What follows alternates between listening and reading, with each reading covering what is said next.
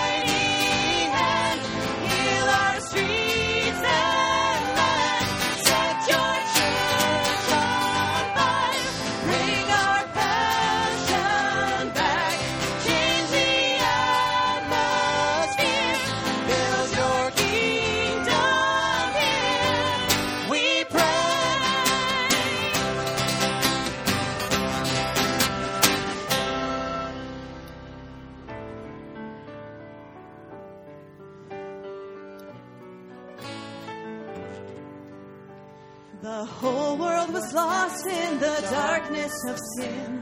The light of the world is Jesus. Like sunshine at noonday, his glory shone in. The light of the world is Jesus.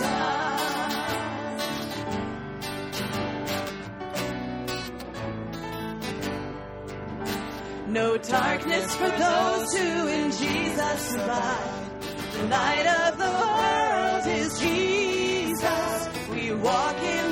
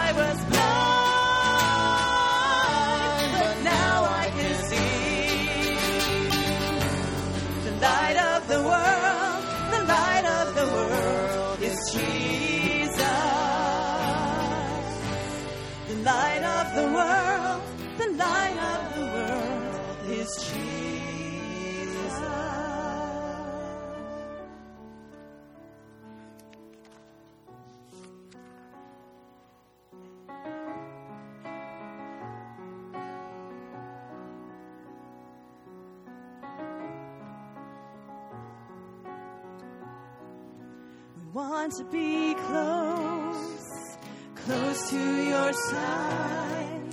So heaven is real, and we will arise. We want to hear voices of angels above, singing as one.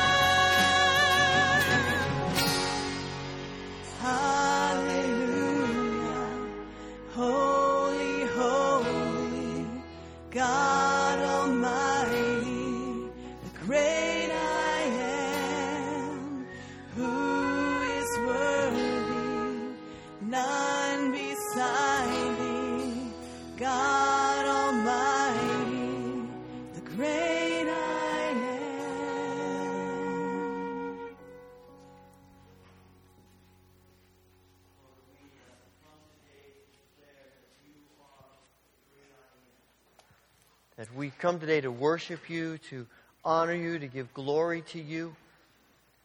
Thank you for being present with us as we've gathered today. We pray that you would indeed be glorified in our worship. We ask this through Christ. Amen.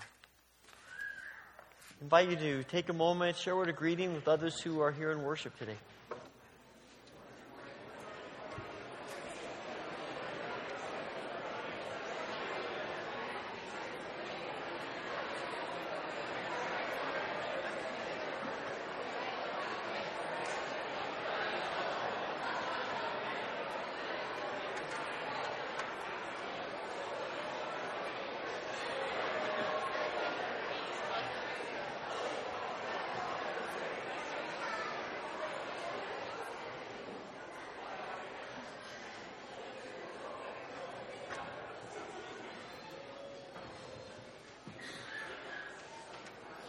You?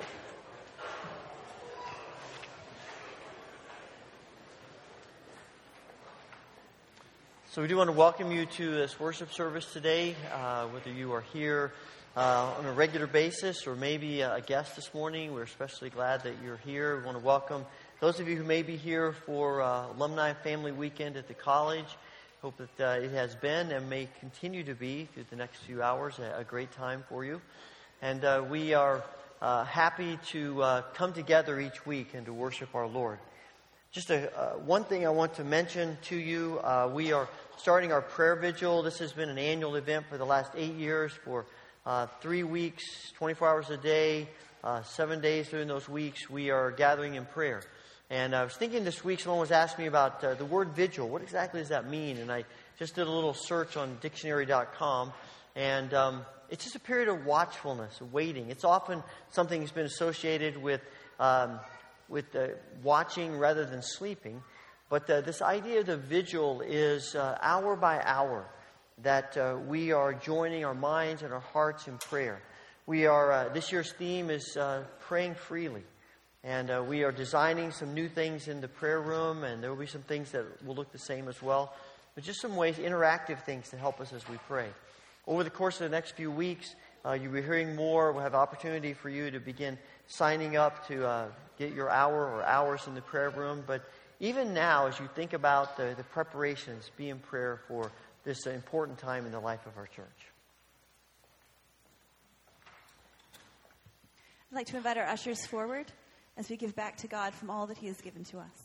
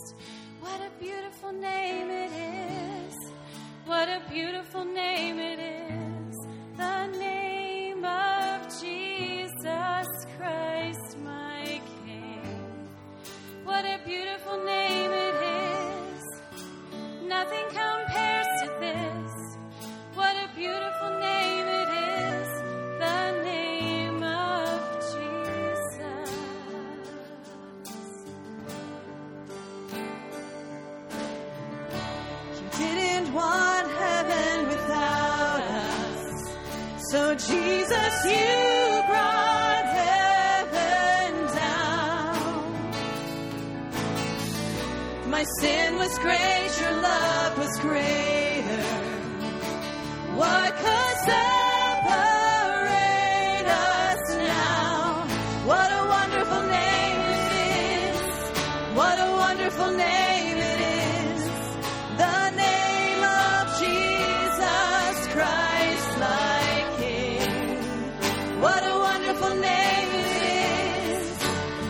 Nothing compares to this.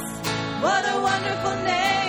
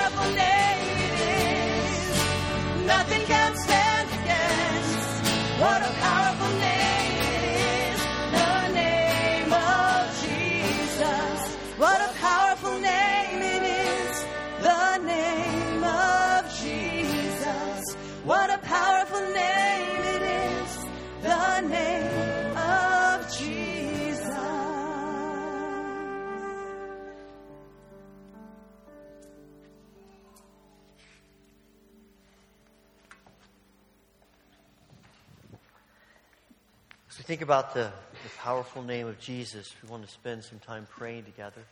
It's been our custom for a number of years to open the altar rail. Sometimes kneeling is uh, just feels right as we uh, offer our prayers. So if you'd like to come and use the altar rail as we pray together, please come and join me.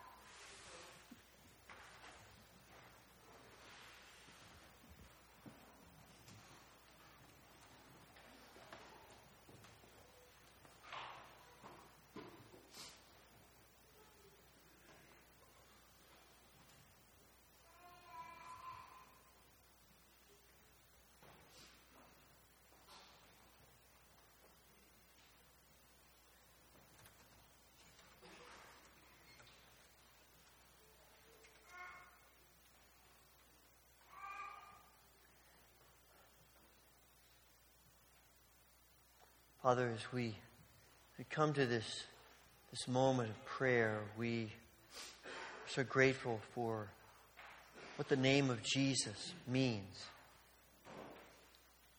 for us, for this world. Through Christ, you have brought restoration, redemption, life, hope. And we come today in gratitude and thanksgiving. You know that we need Christ in our lives. We are we so often fall short of what we desire, what you desire. We pray that you would help us to find in Christ a source of joy and hope and peace and grace.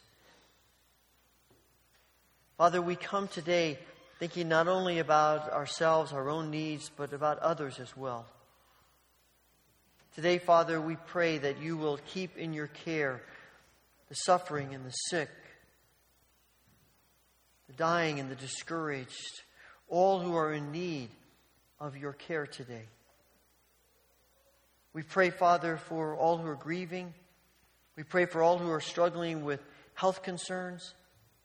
We pray especially today for Mildred Berry and Doris Asepian, for Blanche Weaver, Tammy Dunmeyer, Luke Heisinger, Wade Marsh, Sheldon Emerson, Bob Joubert, Laurel Bucher, Bill Getty, for Warren and Ella Woolsey, for Phil Muker, for Mike Raybuck and Bev Rett and Micah Christensen, and for Linda Roth and Dick Gould, Emily Cricklar, and others who on our minds today, and we ask for your healing grace upon them. Father, we thank you for the ministries of our church, for the ways in which we serve one another. And this morning, we pray especially for the, the ministry of Junior Church. We pray that you will, you will bless this outreach to our children. Pray for Andrea and Heidi as they lead this ministry. And that you would, you would bless the time together with the children, that, that they would learn of you and know you, and their hearts would be open to you. And Father, we pray for churches around us. Today we pray for the First Baptist Church in Cuba and Pastor Manzinger. We pray, Lord, that you will bless this congregation, that your anointing would be upon them that they would be unified in their, in their love for you and for each other, and that they would bear witness of that love to all around them. And Father, we, we think of this, uh, the, the needs of our nation. We pray for racial healing. We pray, Father, for all the ways in which we are divided politically and class structures and all the different ways in which we can so easily see others as opposition rather than as loved children of God that we are. We pray, Lord, that you would heal our land and let us be a catalyst for that. Father, we pray for uh, people throughout the world who are recovering from disasters and terrorist attacks, and we pray for the people who have been most affected by this recent hurricane. We think of the people in Haiti, so many deaths, so much destruction. Father, this nation that has suffered so much, we pray, Lord, that there will be a sense of your presence with them in their pain and sorrow and suffering. May your church be a, a beacon of hope and light in the midst of the struggle. We pray, Lord, that your presence would comfort the grieving, and that you would, you would bring peace and hope to such difficult circumstances. Father, we pray for refugees around the world and ask that you would bring an end to war and violence and threats that have precipitated them fleeing their homes. And Father, we pray for your church around the world. We think of our brothers and sisters in Turkey. They have uh, faced so much opposition, and in, as the nation has uh, more and more unrest, we pray that you will continue to protect the church and that they will be a witness to you in the midst of difficult circumstances. That they will be, live with a spirit of love and joy and faithfulness. Father, we thank you for hearing our prayers. We thank you for your work in our lives. And as many have come here this weekend from other places for homecoming, for visit uh, family and students, we pray that your blessing will continue to rest upon Houghton College and all the places in which alumni and friends are. Lord, we pray all of this in the name of our Lord and Savior Jesus Christ, who in loving kindness teaches us the model for prayer which we now pray together. Our Father, who art in heaven, hallowed be thy name. Thy kingdom come, thy will be done on earth as it is in heaven. Give us this day our daily bread, and forgive us our debts as we forgive our debtors. Lead us not into temptation, but deliver us from evil. For thine is the kingdom and the power and the glory forever.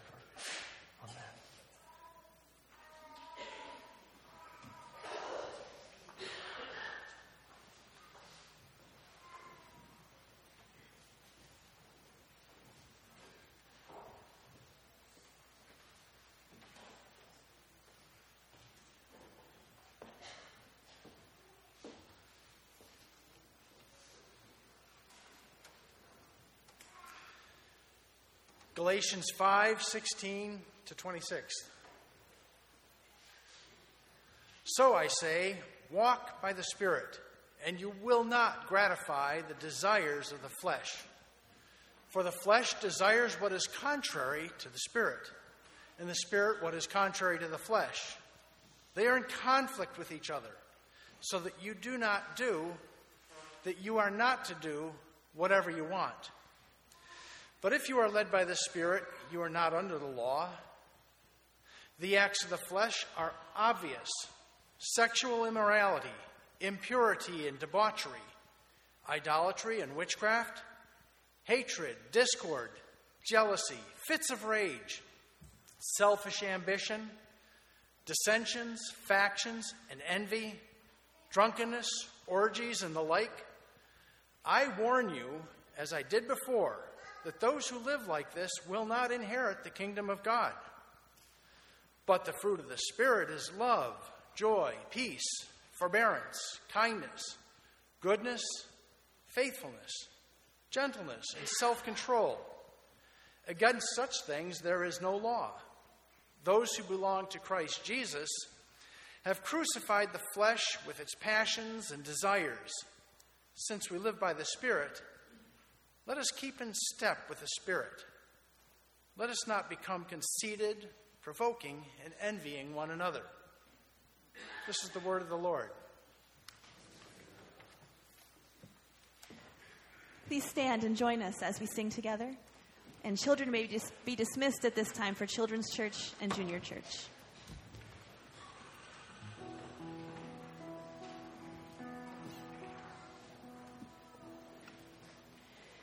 There is a truth older than the ages. There is a promise of things yet to come. There is one born for our salvation. Jesus. There is a light overwhelms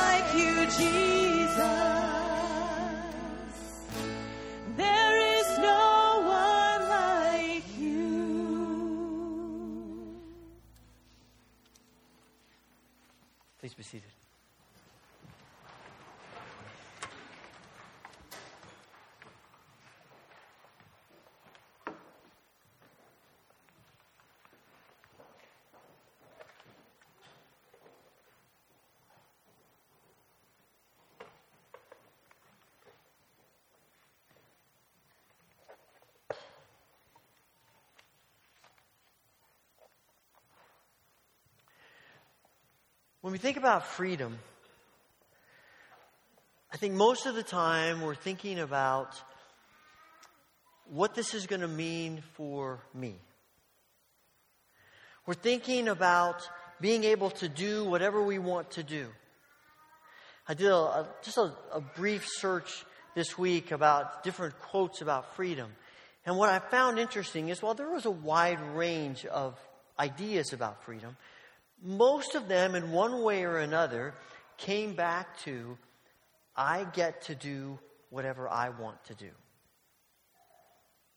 Freedom is not having to do, not having to feel the pressure of other people, not having to, to worry about other people's expectations. It's just really about me. And as Paul has been addressing the, the Galatians in this letter, he has been talking to them in a variety of ways about freedom. In the first four and a half chapters, he's talked about how they really aren't free because they're in bondage to the law, they're in bondage to rules. And this is what the, the Jewish, some of the Jewish people from the Jerusalem church have been putting into their heads. And they've given up their freedom, he says.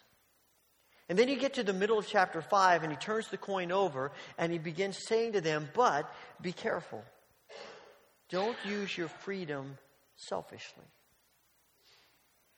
And as we come to this section that we looked at this morning, beginning in verse 16, Paul is again saying to them, Be careful about how you use your freedom. He's saying to us, Be careful about how you use your freedom. Because how you view freedom has a lot to do with where you end up in your relationship with God. And so he says in verses 19 to 21 when you use your freedom selfishly, this is what comes out of you. And he says the acts of the sinful nature are obvious, and he gives us a list of them, and it's not an exhaustive list by any means. As he gets to the end of it, he says, and such things. But he's trying to help us understand that when freedom is just about me, it always ends up in destructive behavior.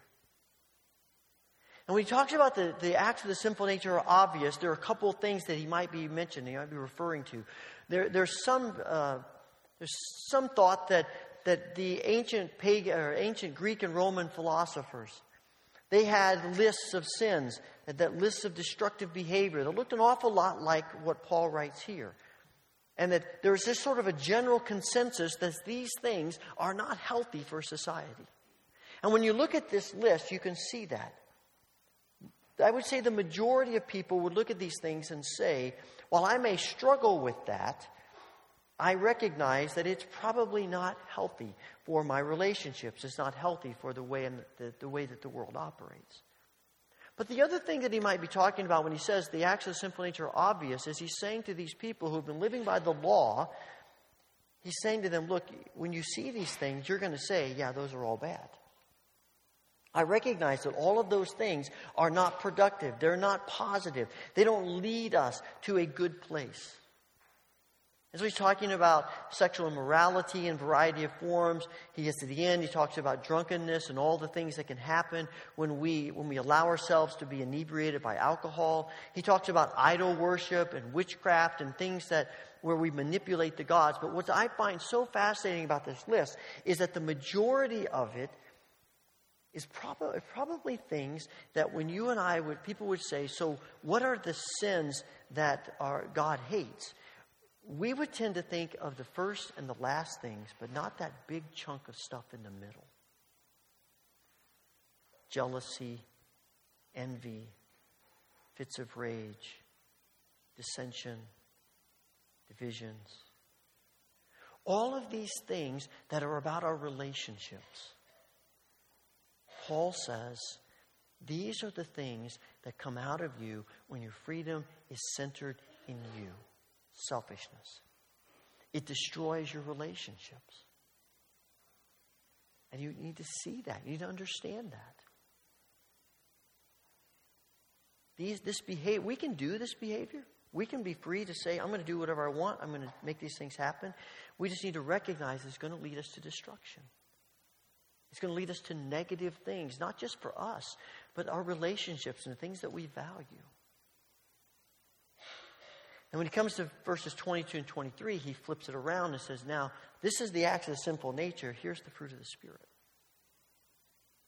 And he gives us this list that, quite frankly, is a little bit surprising.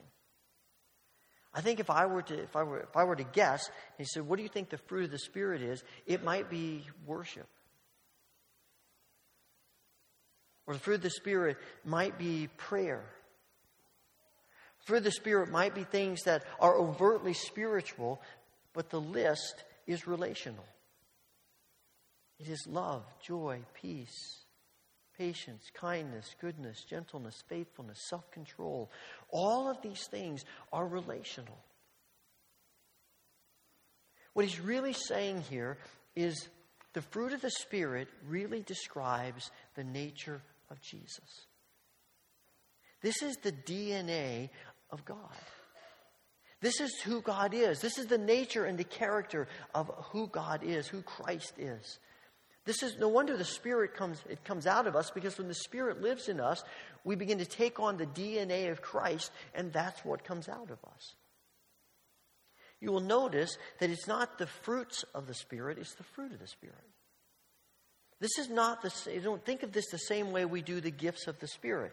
In the gifts of the Spirit, Paul says in a variety of places, some of you may have the gift of, of encouragement, some of you have the gift of help, some of you may have the gift of, of um, administration, some of you have the gift of teaching. And, and all of us have different gifts, and we bring together our different gifts, and, and we build up the body together, and we, we become the church. But here Paul is saying, it's not as if he looks at us and says, okay, one of you has, will get the fruit of gentleness, and, and you'll get the fruit of self control, and you'll get the fruit of faithfulness, and you'll get the fruit of joy. It, it's not like that. It is all a part of the DNA of Christ. And you either have all the fruit or you don't have the fruit. And when we look at this list, we think, well, I like some of those things. I'd really like to be better at some of those things, but others, eh, that looks a little bit difficult. I don't think I want to do that. It's either all or not. We, are, we either are filled with the Spirit and the fruit comes out of us, or the acts of the sinful nature come out of us. It is the DNA, the very nature of who Christ is. And when the Spirit fills us, this is what comes out of us. Sometimes we have this mindset that being a follower of Jesus is all about our attitude, it's all about our, our inner spirit, and that is obviously vitally important. The Sermon on the Mount addresses that. But Paul's point is what's inside of you is ultimately what comes out of you is it is not enough to say, well, I just have the right spirit. I may do horrible things, but I mean well. Now he's saying it, it's what's in you that comes out of you, and what comes out of you speaks volumes about what's in you. Is the DNA of Christ in us as the Spirit lives in us? Here's the thing what we tend to want to do is to say, how can we produce the fruit of the Spirit? How can we make the fruit of the Spirit come out of us? The reality is, you and I cannot produce the fruit of the Spirit. We cannot produce the fruit of the Spirit. That's the work of the Holy Spirit in our lives. We can't make that happen. Our responsibility, our role, is to prepare the soil of our hearts in such a way that the fruit can grow in us and can come out of us. I was thinking about that this week. Um, earlier this spring, we, uh, we planted some uh, some, we did some potted plants of a variety of vegetables. We planted some beans, some tomatoes, and, and I, I love peppers, so I had a few plant, different pepper plants. And man, those things have really taken off. In fact, I, and, and unfortunately, the most prodigious pepper plant that has grown is the habanero peppers, which I didn't realize how hot they were until I began to eat them. And then I quickly learned these are really hot. So I've got, in fact, I, have got probably, I didn't count them, but I have probably 30 bulbs of habanero peppers I've got on our, our deck the, in this plant. And if you like those, let me know. I will give you some of them. And you tell me if you think they're hot or not. But I read somewhere they're 100 times hotter than a jalapeno pepper. So they're hot. But they're, they're producing, and, nobody is more surprised than I am that they, something I planted came up. I mean, seriously, it, it, it's rarely happened to me before. But here's the thing I didn't make those plants grow. I, I, didn't, I didn't create those plants and make them grow. But I did have to prepare the soil. I had to put in the Miracle-Gro and all of those things and mix it up and water it and every so often pull out a few weeds in it. There is a, there is a, a reciprocal process to growing things. And you think about a farmer that, that plants crops. They have to go out and they, they, they dig rocks out of the soil and they till it and they fertilize it and they plant it. And, and periodically you have to weed it. And there's all kinds of things that we do. We don't make it grow, we just create the right atmosphere for growth to take place. And that's what Paul is asking of us. Our role is not to produce the, the fruit. Our role is to prepare the soil of our hearts in such a way that fruit can grow. And I think Paul says three things here about how we do that. The first thing in verse 25 is we create good soil when we crucify our yearning for the sinful nature. In verse 25, Paul says, or verse 24, I'm sorry, those who belong to Christ have nailed the passions and desires of their sinful nature to his cross and crucified them there. I find it interesting that he doesn't say, Christ nailed the, your passions to the cross. We nail those passions to the cross.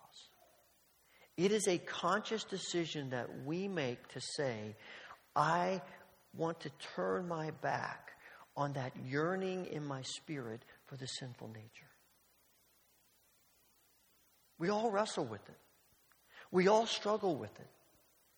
And, and, and the bottom line is, we will struggle with our sinful nature until, until Christ returns and he sets up his kingdom. But between now and then, Christ gives us the ability to lessen the impact of, his, of our sinful nature. And it comes back to having a yearning, a desire to not yearn for the sinful nature, to let it go. That the desire of our heart is to want Christ instead of selfishness. That when we think about freedom, we are less interested in the fact in doing what I want to do and more interested in what Christ wants to do. It is nailing the desire, the yearning of those passions to the cross. So that when we live our lives, what we want is the fruit of the Spirit to come out of us instead of the acts of the sinful nature to come out of us. John Wesley, in talking about this passage, talked about the image of nailing, some, nailing something alive to the cross and gradually watching it die and shrivel and become less of a, of a living being. And that's really the image that Paul is painting for us here. It's about the yearning of our hearts, that, that what we want, what we desire, is not the passions of the sinful nature as much as they, they tempt us, as much as they pull at us. What we want is Christ. And every day, every morning, every moment throughout the day, we are continually saying to God, Give me grace to nail the passions, the yearning to the cross. to want what you want instead of what I want. And we all get opportunities to do that.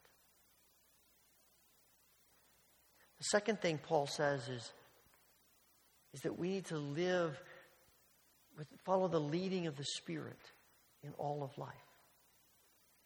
In verse 25, he says, Since we are living by the Spirit, let us follow the Spirit's leading in every part of our lives. The, the first thing Paul says is the negative side of what we're to do. This is the positive side. It is not enough to say, I want to nail those passions to the cross. The next part of that, the next stage of that, at the same time, we're saying, I want to follow Jesus. I want to follow the leading of the Spirit. It is a yearning in our hearts of openness to the Spirit.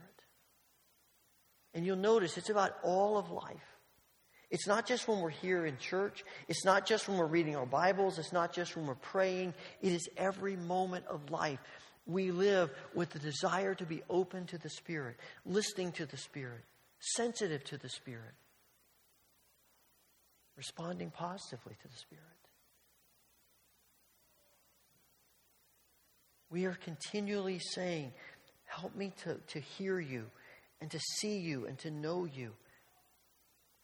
I think he's talking about, in many ways, what Jesus says in John 15. He says, I'm the vine, you're the branches, remain in me. There, there is this remaining in Christ. And, and the way we remain in Christ is because we want to remain in Christ. Anything we hope to accomplish in this world will only happen if we want to. Now, it may not happen even if we want to. Some things just we don't get accomplished. But it will never happen if we don't want to. If we aren't willing to invest some time and some energy, whether you're talking about learning a new skill or accomplishing a task or figuring out something that you didn't understand before, all of anything that anything that we desire to, to learn, to know, to, to engage, it starts with us wanting to do that and doing something about it. And to remain in Christ, to be to follow the leading of the Spirit, is to want to follow the leading of the Spirit in such a way that we do something about it. And I think this is really addressing the spiritual disciplines. If we want to be open to the Spirit, then we do everything we can to create an atmosphere in us that allows us to be open to the Spirit. So we are willing to give time and energy to reading the Word reading Scripture. We give time and energy to prayer, listening to God, sharing the burdens of our hearts with God, being in the presence of God in prayer.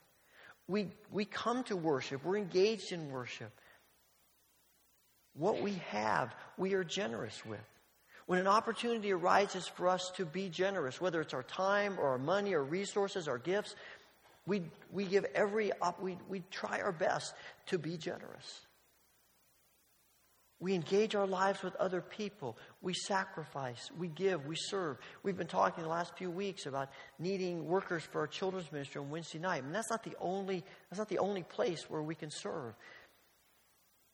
But if we want to be open to the Spirit, we recognize that serving others is one of the most significant ways that the Spirit works in our lives So we're open to the Spirit. We follow the Spirit's leading. We want what the Spirit wants. When we look at these two lists of, of behaviors, two lists, the acts of sinful nature and the fruit of the Spirit, we want the fruit of the Spirit to come out of us. We want what the Spirit wants. We want the, D, the DNA of Christ in us. I think that's part of what Paul is saying in verse 21, where he's talking about the acts of the sinful nature. He says, The people who do these things will not inherit the kingdom of God. And it's not because Paul is, is, is being judgmental, it's not because Paul is, is being a prude about this behavior. He's simply saying the kingdom of God is about the very nature and character of who God is. When we talk about the kingdom of God, or sometimes we use the kingdom of heaven, we talk about the eternal existence of, of the kingdom.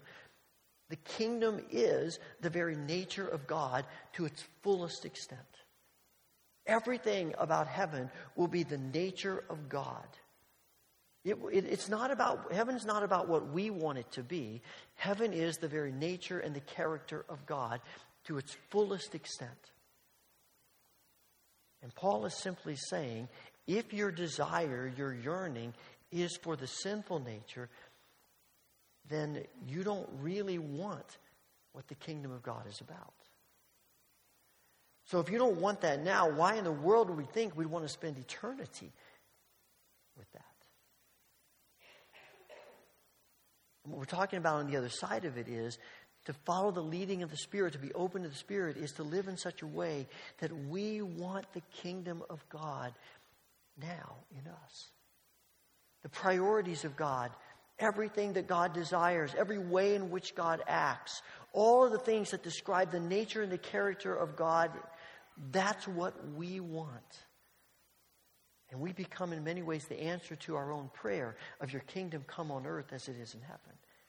That's how we live our lives. That's our desire.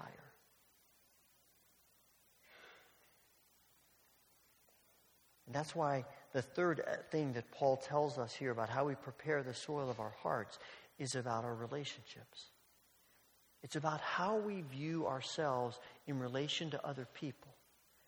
And Paul is saying to us, we choose to measure who we are not based on comparing ourselves to other people, but by acknowledging the grace of God in Christ to us.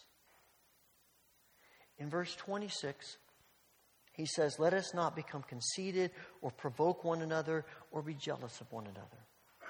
And we tend to go to one or two extremes. When we compare ourselves to other people, we often look for the people who, who will make us look better than we might be. Right? I mean, if you're thinking of comparing yourself to somebody else, you don't look for the best person you can find. We all look for somebody who's down the path further, down the path, uh, isn't doing as well as we are. And we look at them and say, hey, I'm doing pretty well.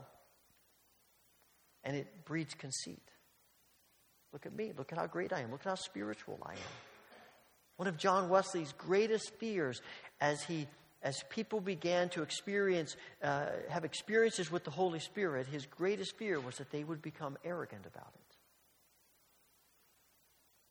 But the other side of it is we look at other people and they seem to have progressed so much further than us, and we get jealous of them. And what ends up happening, either extreme, we start provoking each other. We start picking at each other and badgering each other, and, and, and it ruins our relationships.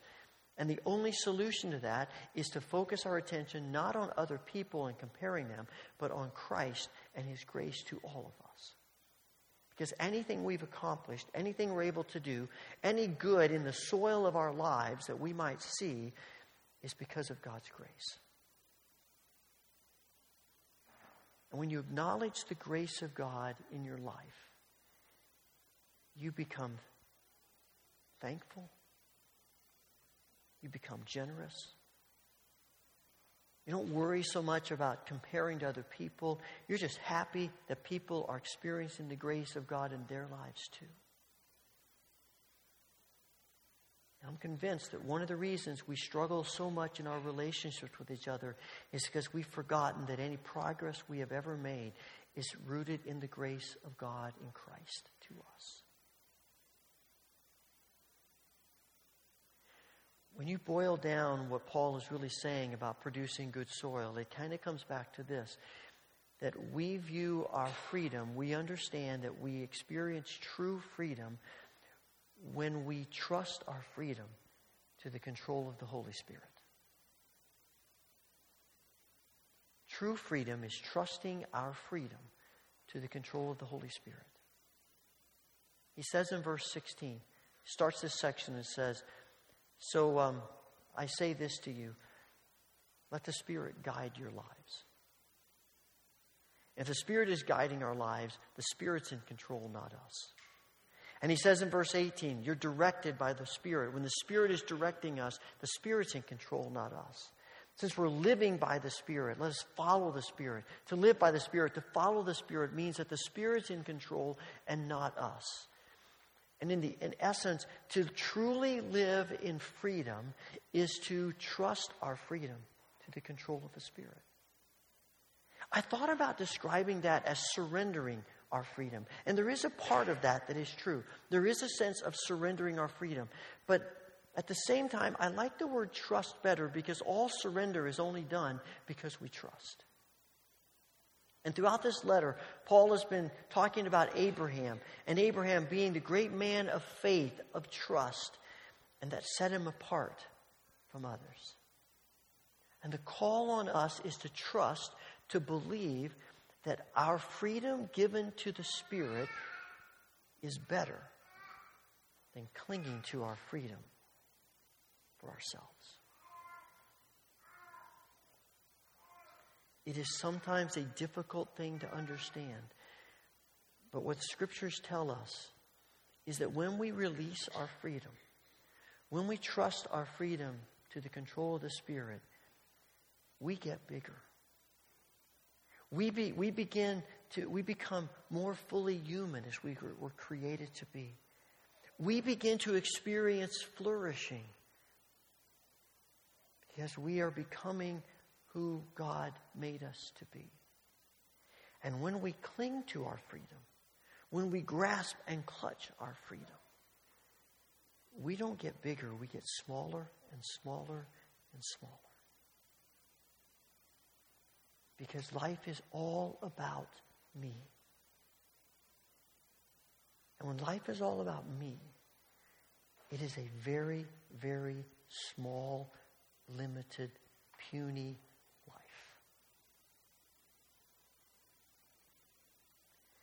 It's fascinated me for a long time how, how prevalent trees are in Scripture.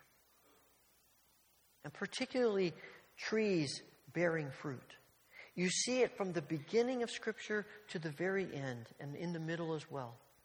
In Genesis 1:11, it says that God said, Let the land sprout with vegetation, every sort of seed bearing plant, the trees that grow seed bearing fruit, They'll produce all kinds of plants and trees from which they came, and that's what happened, and God saw that it was good.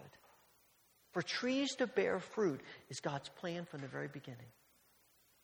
You move on to the very first psalm that sets the tone for all the rest of the psalms. And it begins by talking about people who are trusting God, people who've given their lives to God. What do they do? They are planted by waters and they bear fruit. And then you get to the very last chapter of the very last book. And John says in Revelation 22 the angel showed me a river with the water of life, clear as crystal, flowing from the throne of God and of the Lamb. And it flowed down the center of the main street. And on each side of the river grew a tree of life, bearing 12 crops of fruit with a fresh crop each month. And the leaves were used for medicine to heal the nation. And what strikes me as I read that particular passage, I think one, at least one of the meanings of the leaves that healed the nations is that you and I, the people of God, are those leaves. We are made in the image of God, and the people of God who are filled with the Spirit, who, who are under the control of the Spirit, bear the DNA, the fruit of God. And when we embrace that, we actually become agents of healing in this world. In this world of brokenness and pain and struggle and hurt, you and I, through the grace of God and the Spirit at work in us, can actually be agents that God uses for healing, for restoration and reconciliation and flourishing. What an awesome gift. So, the real question for us is not so much, am I, are we, as the church, bearing fruit? Maybe the real question is, am I? are we? What kind of fruit are we bearing? When people see the fruit coming out of our lives, whose image do they see?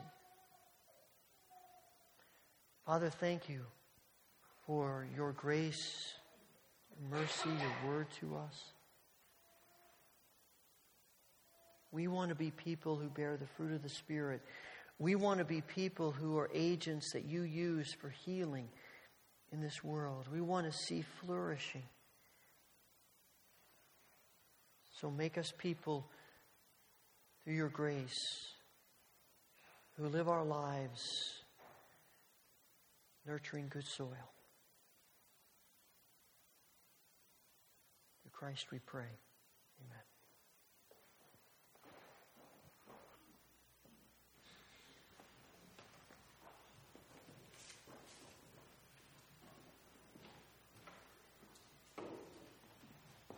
Please stand and join us as we sing together.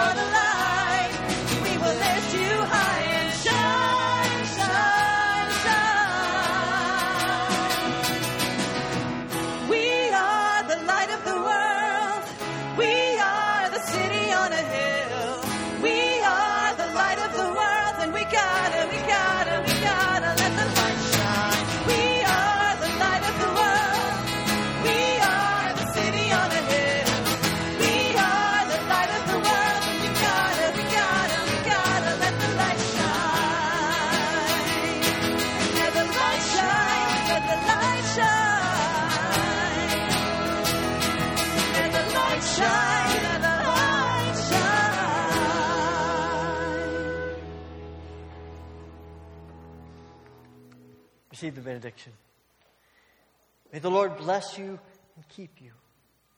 May the Lord make his face shine upon you and be gracious unto you. May the Lord turn his face toward you and give you peace. Amen.